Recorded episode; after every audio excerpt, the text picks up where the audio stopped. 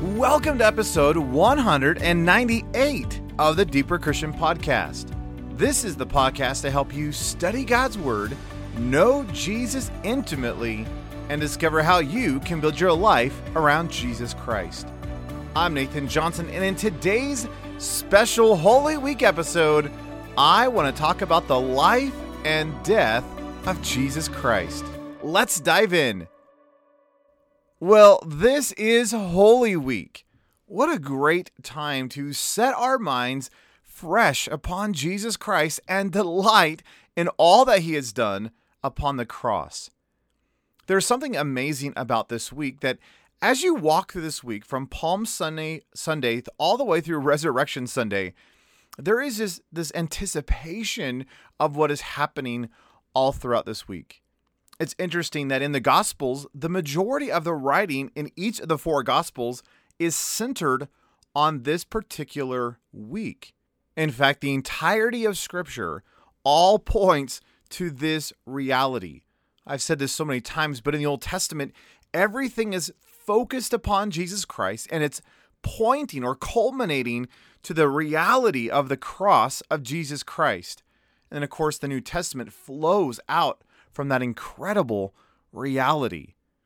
Well, a few years ago, I had preached a message and I was looking at several of the foreshadows throughout the Old Testament in light of this grand reality of the cross and the resurrection of Jesus Christ. And I just thought it'd be fun since we are pondering all things Jesus this week, which technically should be our pondering of every day, of every single week.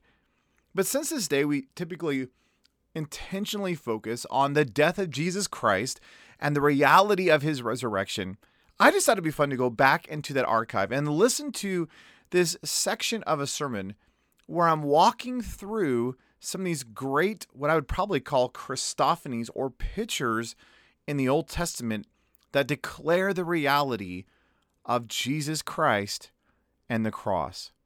So, without further ado, let's jump into this message that I preached years ago talking about this wonderful, incredible Savior of ours, Jesus Christ. Hi, I want to talk about one other concept with you, and it's just the death of Christ.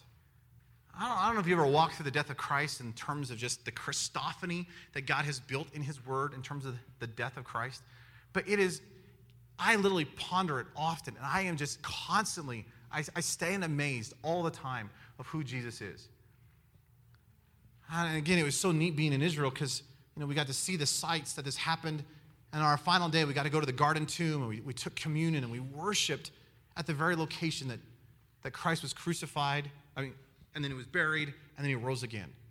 And there was something about being right smack dab in the middle of that, and you begin to see all the Christophanies through the word begin to, there it is, there it is, there it is. And it's like God, through all of Scripture, was pointing one direction. And it's like, do you see it? Do you see it? Do you see it? Do you see it? Do you see it? So, do you see it? I just want to walk you through this. This is so amazing. Ah, the week before the crucifixion, you realize that Jesus came in on what we would call the triumphal entry. And he started on the top of Mount of Olives, which is right across from Jerusalem. So you have the, the, the city over here, and then you have this brook Kidron, and then here's the Mount of Olives. And he started on the Mount of Olives and he, he got on a donkey and he, he wound his way down, went across Brook Kidron, and went into the temple. Listen to this uh, Matthew 21. Now, when they drew near Jerusalem and came to the Mount of Olives, Jesus sent two disciples, saying to them, Go into the village opposite you, and immediately you will find a donkey tied and a colt with her. Loose them and bring them to me.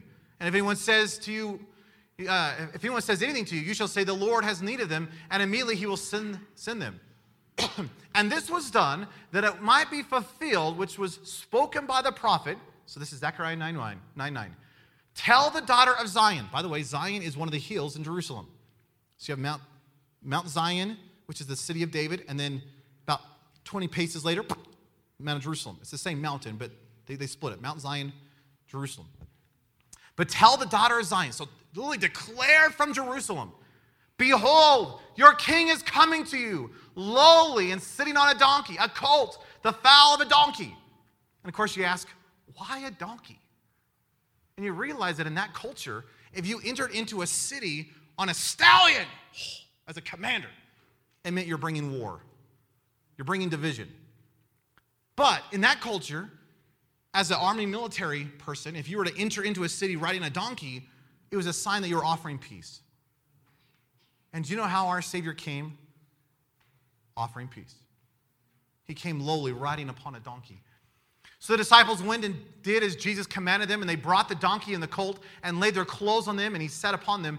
And a very great multitude spread their clothes on the road, and others cut down palm branches of the trees and spread them on the road. Then the multitudes who went before those who followed cried out, saying, Hosanna to the Son of David! Blessed is he who comes in the name of the Lord! Hosanna! As Jesus was winding down this very steep passage down the Mount of Olives. It's interesting, he gets to the bottom of the Mount of Olives and he turns his head and he looks at Jerusalem and he begins to weep and he begins to mourn. And he says, when he saw the city, he wept over it, saying, If you had known, even you, especially in this your day, the things that made for your peace, because you did not know the time of your visitation. Do you know what Jesus is actually weeping over the fact? They weren't ready for his coming. He says, You should have been ready. I mean, yeah, you just did the Hosanna thing, but but you're not prepared. The whole city is sleeping. I mean, why, why aren't you ready? And, and do you know what he's poking at? And you could study this out if you want. But if you did a study of Daniel chapter 9, Daniel 9 is talking about the coming of the Messiah. And what is so phenomenal is when you actually start putting all the pieces together with the Jewish calendar, what you'll find is that the day that Jesus went on a donkey into Jerusalem, did you realize it was prophesied by Daniel? To the very day. I mean, when you actually count out the days and stuff based on a Jewish calendar, when it was prophesied and you count out the week stuff, and you actually look at the day that Jesus would have entered into Jerusalem, it was prophesied to the very day. And Jesus says, You could have known. Hey, you could have been ready. There's this thing in the Roman world called the Roman triumph. Just, I, I got back from Israel and I came across this new book that just came out. And uh, I was really excited about reading it because basically it's someone's story about her experience in Israel. And I was like, oh, that'd be fun. So I got the audiobook and I was listening to it. And I was like, whoa. And it's a lot of stuff that we talked about when we were in Israel. But there was this piece in it that I had never seen before. So I figured I might as well bring you in on it, if that's okay. I just want to read you a little piece of this book because it was just like, that is amazing. I've never seen it before. And it's called The Roman Triumph. so this is what was written. Just, just ponder this in light of Jesus, all right? So the Bible tells us that Jesus was born during the reign of the Roman Emperor Caesar, Caesar Augustus, who was the son of the assassinated Julius Caesar. Now, Caesar Augustus vowed to build a temple to honor his murdered father and to hold a dedication ceremony to proclaim his father as divine or as a god. During that ceremony, a comet streaked through the sky, a sign that Caesar Augustus declared as confirmation that he himself must be the Son of God if his father Julius Caesar was God. Now, you got to think this through in terms of a Roman intellect. So this is, this is a Roman mindset. From that period on, the Roman people believed that Caesar Augustus to be divine, to be the divine Son of God. What began as a way to honor conquering generals soon became limited to the emperors, proclaiming their sovereignty and their divinity. Now, listen what, what they would do. So, speaking of the Roman triumph, the ceremony began with the Roman soldiers who assembled at the Praetorium. Does that word sound familiar to you? If it doesn't, do note that Jesus was taken to the praetorium. That's where, were, that's where he was flogged. So they would start at the praetorium where the guards were stationed. Then a purple robe, the color of royalty, will be placed on the emperor, and a wreath will be placed upon his head. Hail Caesar, they would shout, and the people would chant, Triumph! As the emperor and the guards wound their way down the Via Sacra in Rome to arrive at their Capitoline, or their head hill. Isn't this weird? There, a bull would be sacrificed by someone who had been carrying an instrument of death. And the emperor would then be offered a bowl of wine, which he would refuse or sometimes pour out upon the head of the sacrificed bull. Finally, the emperor would ascend the steps of the Capitoline or the head hill, accompanied by someone on his left and someone on his right. And the entire population would declare him as their savior, their divine Caesar, proclaiming, Hail Caesar, Lord and God. Then they would all look for signs in the heavens to confirm their leader's coronation. Ray, the tour guide, brilliantly described how the destruction, description of Jesus' last days in Mark's gospel, including Jesus' suffering, perfectly paralleled the Roman procession known as a triumph. After Jesus had been sentenced to death by Pontius Pilate, he was taken to the praetorium in Jerusalem by the Roman guards. There they stripped him, threw a purple robe over him, and placed a crown of thorns upon his head. Then they mockingly worshiped, saying, Hell, the king of the Jews, and bowed down to him, striking him and spitting on him. And they had when they had tired of the sport, they led him along the Via Dolorosa to be crucified. Jesus carrying his own cross, his instrument of death, until he collapsed beneath it. A passerby, Simon of Cyrene, was forced to carry Jesus' cross for him to Golgotha, the place of the skull or head hill. There, the soldiers laid Jesus on the cross and crucified him along with two revolutionaries, one on his left and one on his right. They offered him sour wine, which he refused. Pontius Pilate had insisted that a sign, a, a titulus, a placard that identified his so called crime, reading the King of Jews, be nailed to the cross of Christ. And he suffered as he suffered, the crowd around him taunted him, Hail, the King of the Jews! They hurled blasphemies and insults on him. And once Jesus gave up his spirit, there was an earthquake. And, and the curtain at the entrance of the Holy of Holies in the temple was split in two from top to bottom. Signs indeed. But perhaps the greatest irony was what was said by the Roman centurion who had watched the entire event. Surely this man was the Son of God. Isn't that amazing how God took a pagan cultural ceremony and used the enemies of God to say, He's the king. He's the emperor. He's, he's divine. Interesting, crucifixion happened on Passover, the feast of Passover. And if you want to study that out, you can look at Exodus chapter 12. Interesting, if you go back to the original uh, Passover, you remember here, here they are, they're, they're slaves in Egypt. And after nine of the plagues that Moses did, he says, Hey, I'm going to kill the firstborn. So, what you need to do as a good Israelite or a good Jew, you need to take this little lamb and you need to bring the lamb into your house for four days, one day for each of the hundred years that you were a slave. Which probably meant by the end of those four days, I mean, you know what happens if you bring an animal home for your kids, right?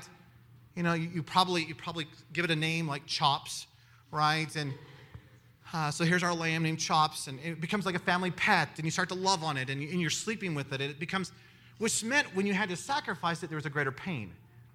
And at the end of those four days, you would take the lamb and you would kill the lamb. And what they would do is they had to roast the entire lamb to have the Passover celebration.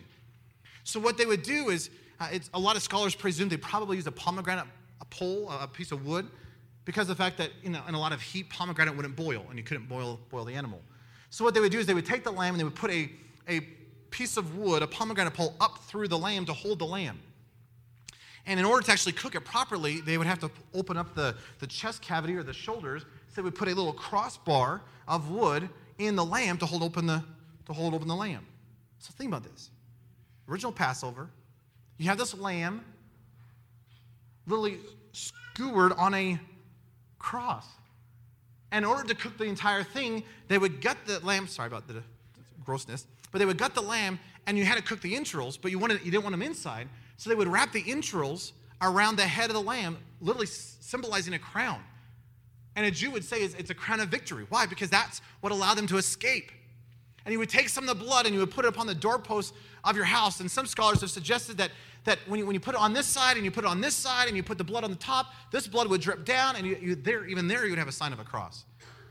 And then they would, they would take the roasted lamb and they would eat the lamb, and it was by the blood of the lamb that they received their freedom from Egypt. And then every year they were to go back and they were to reenact this thing. So during the time of Jesus, he, you were to take your little lamb and you were to take it down to the temple because it was to be offered as a sacrifice down at the temple. So what they would do is they, they would take you down to the temple and uh, they would put a little placard with your family's name on the little lamb. And that way you can give the lamb over to the high priest, and the high priest would go and they would do the sacrificial stuff, and they would come out the other side with your lamb that has your little family name placard on the on it. Isn't it fascinating that here's Jesus, which the writer of Hebrews says that he is our Passover lamb. He's our perfect spotless lamb. In fact, 1 Peter 1:19 says that you are redeemed with the precious blood of Christ as of a lamb without blemish and without spot. And just think about this. Just as these little lambs had a family placard around their neck, did you know that Jesus had a family placard above his head? It's hilarious to me, but it says that now Pilate wrote a title and put it on the cross, and the writing was Jesus of Nazareth, the King of the Jews. Then many of the Jews read this title, for the place where Jesus was crucified was near the city, and it was written in Hebrew, Greek, and Latin. And when, therefore, when the chief priests of the Jews, sorry, therefore the chief priests of the Jews said to Pilate, Do not write the king of the Jews, but he said, I am the king of the Jews. And Pilate answered, What I have written, I've written. Isn't it interesting? Here is Pilate with no backbone. Here is Pilate who is being manipulated and schmoozed and during this whole scene. And we understand that. You know, uh, Caesar gave Pilate basically one more chance. I'm going to send you to, uh, to Palestine, and you're going to be over there in this land called Israel. And hey, you're going you're to be the head guy. However, there's all this insurrection stuff happening. If there's a problem, you're dead, and I'm going to replace you. This, is, this, was, this was Pilate's last opportunity. And isn't it interesting? The Jews obviously knew that because when you read the storyline, the Jews are manipulating Pilate. Pilate, hey, you call yourself a friend of Caesar, but if you don't kill this man, we're going to tell him that you let, uh, you let another king live. And Pilate was being manipulated by the Jews to bring about the death of Christ. Do you see that? And, that was, and, and it's, it's, documented in, uh, in, in uh, other manuscript stuff. I mean, he, he was a pushover. He was, this was his last chance. So Pilate does not have a backbone. Pilate will not stand up for anything. Pilate was, was trying to get rid of what Jesus, gave him to Herod, then who brought him back and just said, fine, I washed my hands, the whole thing. This is your deal. Isn't it interesting, though? The one time that Pilate stands up, the one time he says, What I have written, I've written, was this. Isn't that mind boggling? He's a pushover the entire time. Why is he defending a stupid plaque? Of all the things, it's like, all right, I'll change that one. But he says, no, I refuse to change it. I'm a man. Do you know why the high priest, do you know why the Jews were so frustrated? Do you know why they wanted it changed? Because a good Jew thinks in acronyms. That you would see things and you would take the first letter of things, and, and that's, that's how they thought. That was, that was cultural of the day. And when they saw the placard, this is, this is the Hebrew line. When you took the first letter, do you know what it spells? Jesus' family name, the unspeakable name of God, Yahweh, Jehovah. Do you know what was placed above the head of Jesus? His name. By the way, if you did the Hebrew letter thing for this, do you know what it says? Hand, behold, nail, behold. That's what Yahweh stands for.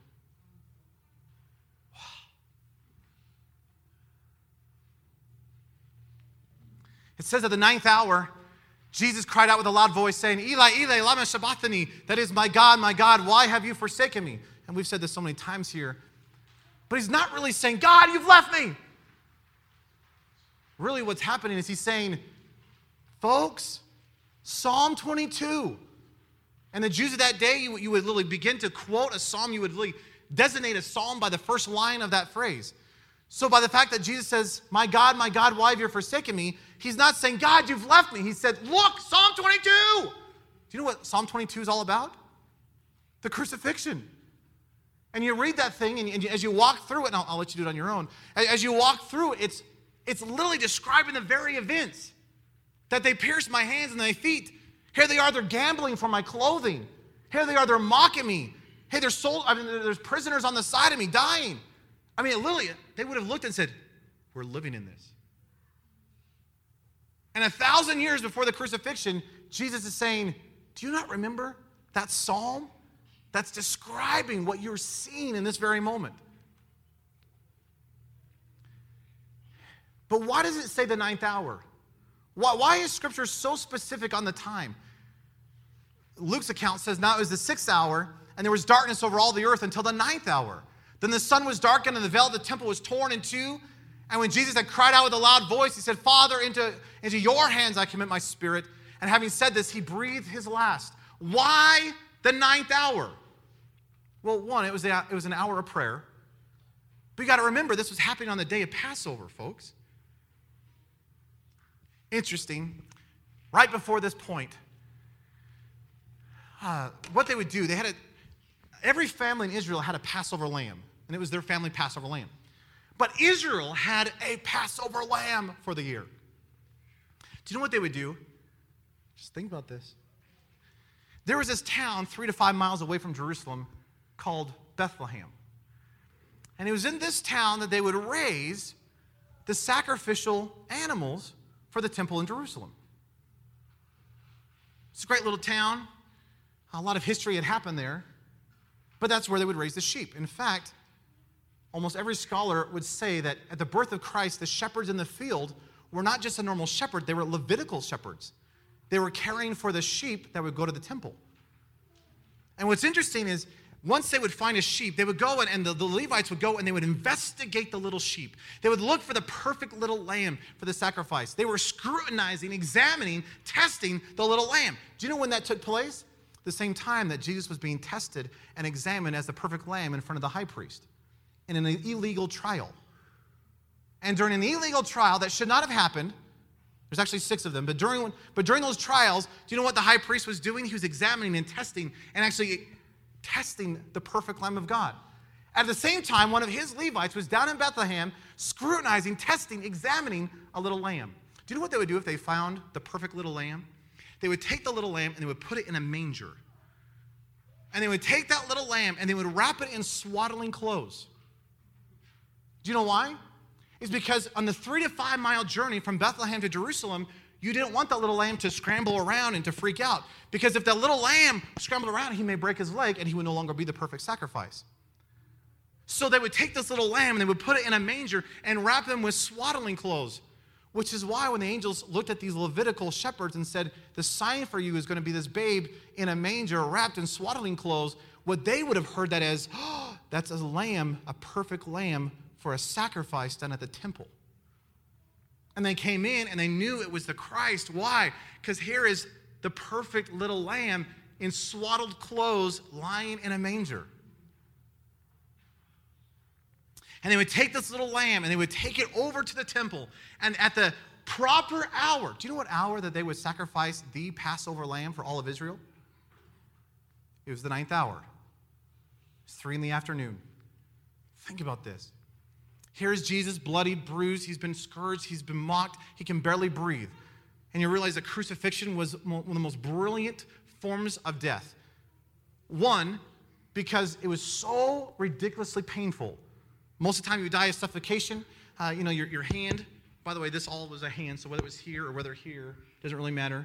I would probably argue here, because this would, your, your hand would rip out of the, the nail. But here, you can put it between the two bones, and you'd be stuck and they would nail your two feet. Uh, typically, you're right along the ground level. Uh, and they wanted you as close to the ground as possible as, as a sign of mocking.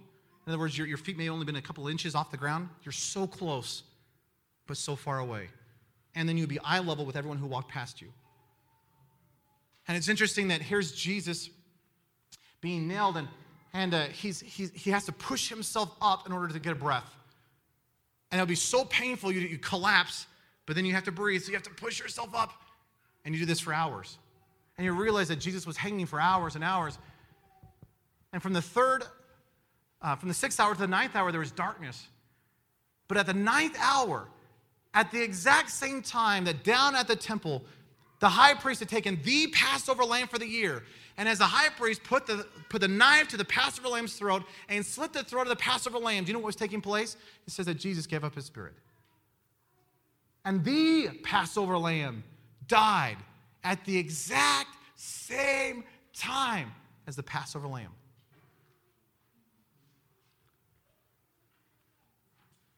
I don't know you, it's like, whoa. And it says that there were signs in the sky. An earthquake happened, sun was darkened, and down at the temple, the veil, which was not some little tiny piece of fabric, by the way, it was, it was the, the width of, of a man's hand. It was roughly four to six inches thick. And the reason is you didn't want that thing to move because if there was a breeze, God might get out. So it's a thick curtain so that you know we can keep him in. And you realize that it wasn't, and it was, it was 30 feet tall, you recognize. So if someone's gonna rip this thing, you, you would rip it from the bottom. You couldn't, but that's how, but it was ripped from the top to the bottom. Now we learn in the Old Testament that the color of that veil it was scarlet, blue, and purple, colors of royalty with this design of the cherubim and pomegranates in it. And it says, the writer of Hebrews says that the veil of the temple is the body of Christ. It was torn. And isn't it interesting if you were beaten and bruised and bloodied and hung on a cross, that your body, the colors of your body would be blue and scarlet and purple, just as the colors of the, of the veil?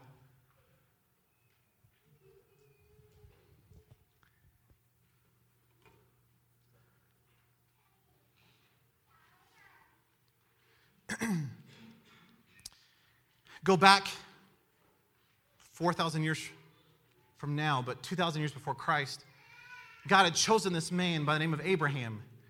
He says, Abraham, I want you to go to this place that you know not of, and I want you to follow me. You're going to have to live in dependence because you have no idea where you're going. I want you to trust me. I want you to go. And he goes and settles in this land called Cana. Uh, he lived on this mountain called Hebron. In fact, that's why they became known as Hebrews, is because they came from Hebron. And one day, and you know this, you know, he tried in the flesh to produce the son, and it was Ishmael, and God says, I reject that because I will not accept anything of your flesh. But will you let me birth something? And so Isaac is born, truly a God given miracle. And when this lad was roughly, you know, probably 12, 13, 14 years old, God looks at Abraham and says, I want you to take your son, I want you to go down the road, I want you to go to a place that I will show you. Again, it's a place of dependency. You're going to have to trust me in this. And I want you to offer your son as a sacrifice. The writer of Hebrews says that by faith, Abraham left. And hey, they never seen anybody raised from the dead. So Abraham's assumption is well, even if I kill him, God's going to have to raise him from the dead because this is the promise. He is the promise. He, he is my beloved son, and he is the promise that God has given me, the covenant. And it says that Abraham took his son and they went to this mountain, Mount Moriah. And it says that, uh, so God says, Take your son, your only son, Isaac, whom you love, and go to the land of Moriah and offer him there as a burnt offering on the one of the mountains of which I will tell you. So he makes his way over. Get this, this is so mind boggling to me. But it says, So Abraham took the wood. They, got to the, the edge of the mountain. He told his, told his servants, Hey, stay here with the animal, with the donkey. We're going to come up. Me and my son are coming back. He had faith. It says that he took the wood of the burnt offering and laid it on his son Isaac. That Isaac was carrying his own wood for the sacrifice. Doesn't that sound familiar? And they make their way up the top of this hill. Do you know what hill that was? Mount Moriah is Jerusalem. Do you know where God led Abraham to sacrifice his only begotten son? At the same place where God, 2,000 years later, sacrificed his only begotten son.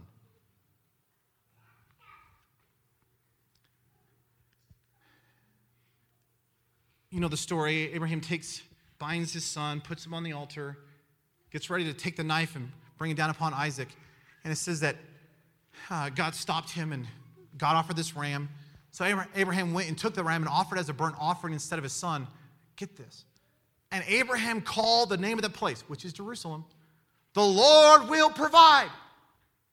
Because he provided a ram. But it's also Christophonic that it's pointing to a greater reality. Because you know what the Lord's going to provide? A true sacrifice. In this spot.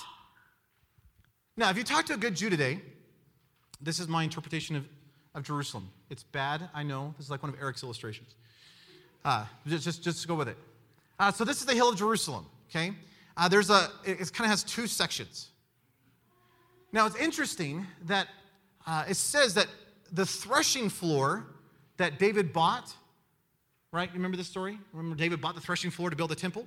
The threshing floor would, would never have been at the very top of the hill. And the reason for that is that when you're threshing wheat, you thresh wheat here. And the reason is that the, the wind would come up over the, up over the hill, and as you're throwing the chaff or throwing the grain up, the wind would pick the chaff and blow it off the mountain. But it's far easier to do that here on the little ridge than it is at the very top. So when David built the temple, he built it there.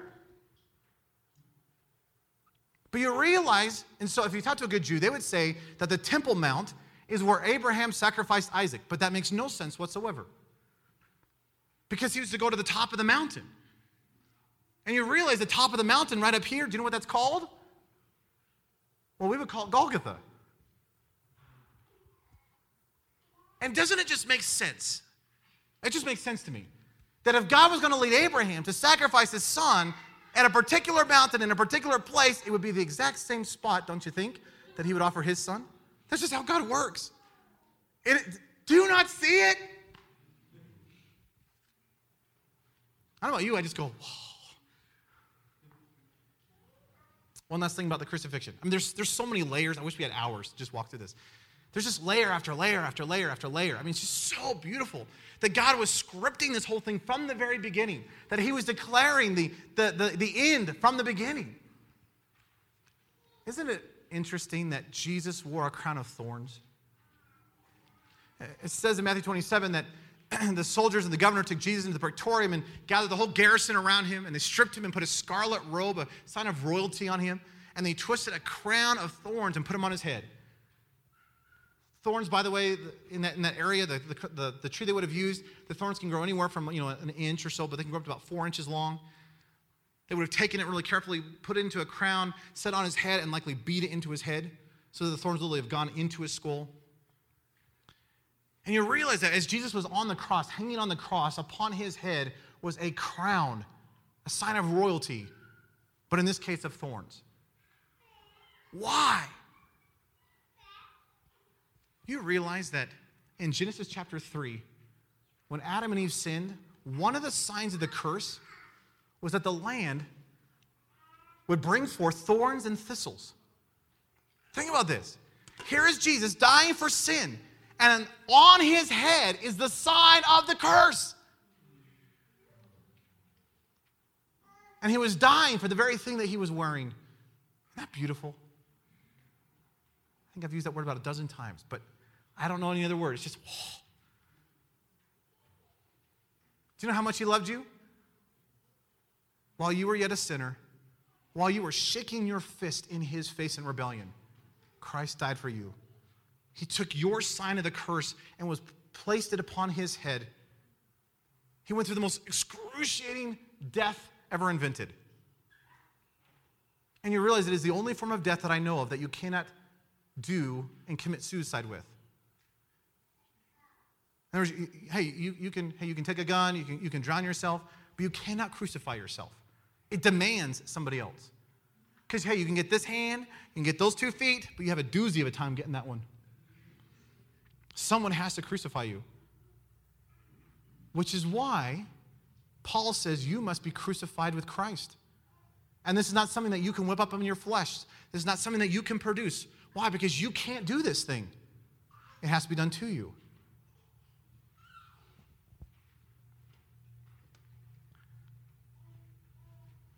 His resurrection, if you follow this through, if you ever do a neat study, study the feast and how Jesus fulfills the feasts.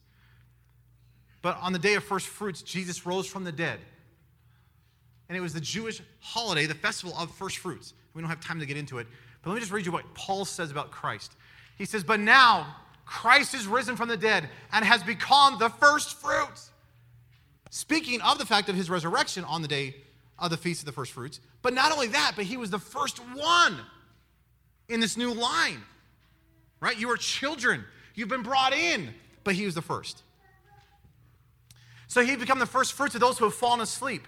For since by man came death, by man also came the resurrection of the dead. For as in Adam all died, but even so in Christ all should be made alive, but each one in his own order. Christ the first, afterward those who, who are at Christ at his coming that he was the prototype, that you were called to live as Christ lived.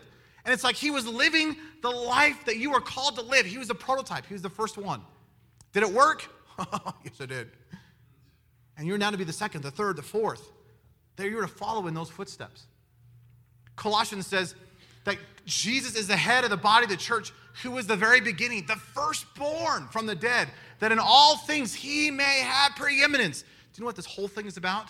One person that he may have the preeminence. By the way, just as a fun side note, do you know what day the day the, that Noah's ark rested on the mountain? It happened to be the exact same day that Jesus rose from the dead. That the day of new beginnings for Noah and a new world was on the exact same calendar day as the resurrection. Just one after another after another. I mean, there's so many layers of this. As if God's saying, Do you not see it? It's all about my son. May I encourage you that as you continue throughout this week, don't let this week be the time of your life where you focus on the death and the life of Jesus Christ and then for the rest of the year ignore him. Rather, this week, yes, perhaps should be more intentionally focused upon him and yet, this week should cause and remind all of us that it is all about Jesus. As one of my favorite verses says, Romans 11:36, for from him and through him and to him are all things for his praise and for his glory. Or as Paul says in Colossians 1, that in all things he, Jesus, might have the preeminence, that he might have that first place. May that be true in our lives as we go throughout this year, as we celebrate Easter, Resurrection Sunday. Can I encourage all of us not just to add Jesus to our lives, but to allow him to be the very center and focus of our lives? Well, I just hope this message encouraged you and freshly reminded you that all of Scripture pertains and points to our great Savior, Jesus Christ. For show notes of this episode, please visit deeperchristian.com forward slash 198 for episode 198. And until next time, know I am cheering you on as you build your life around Jesus Christ.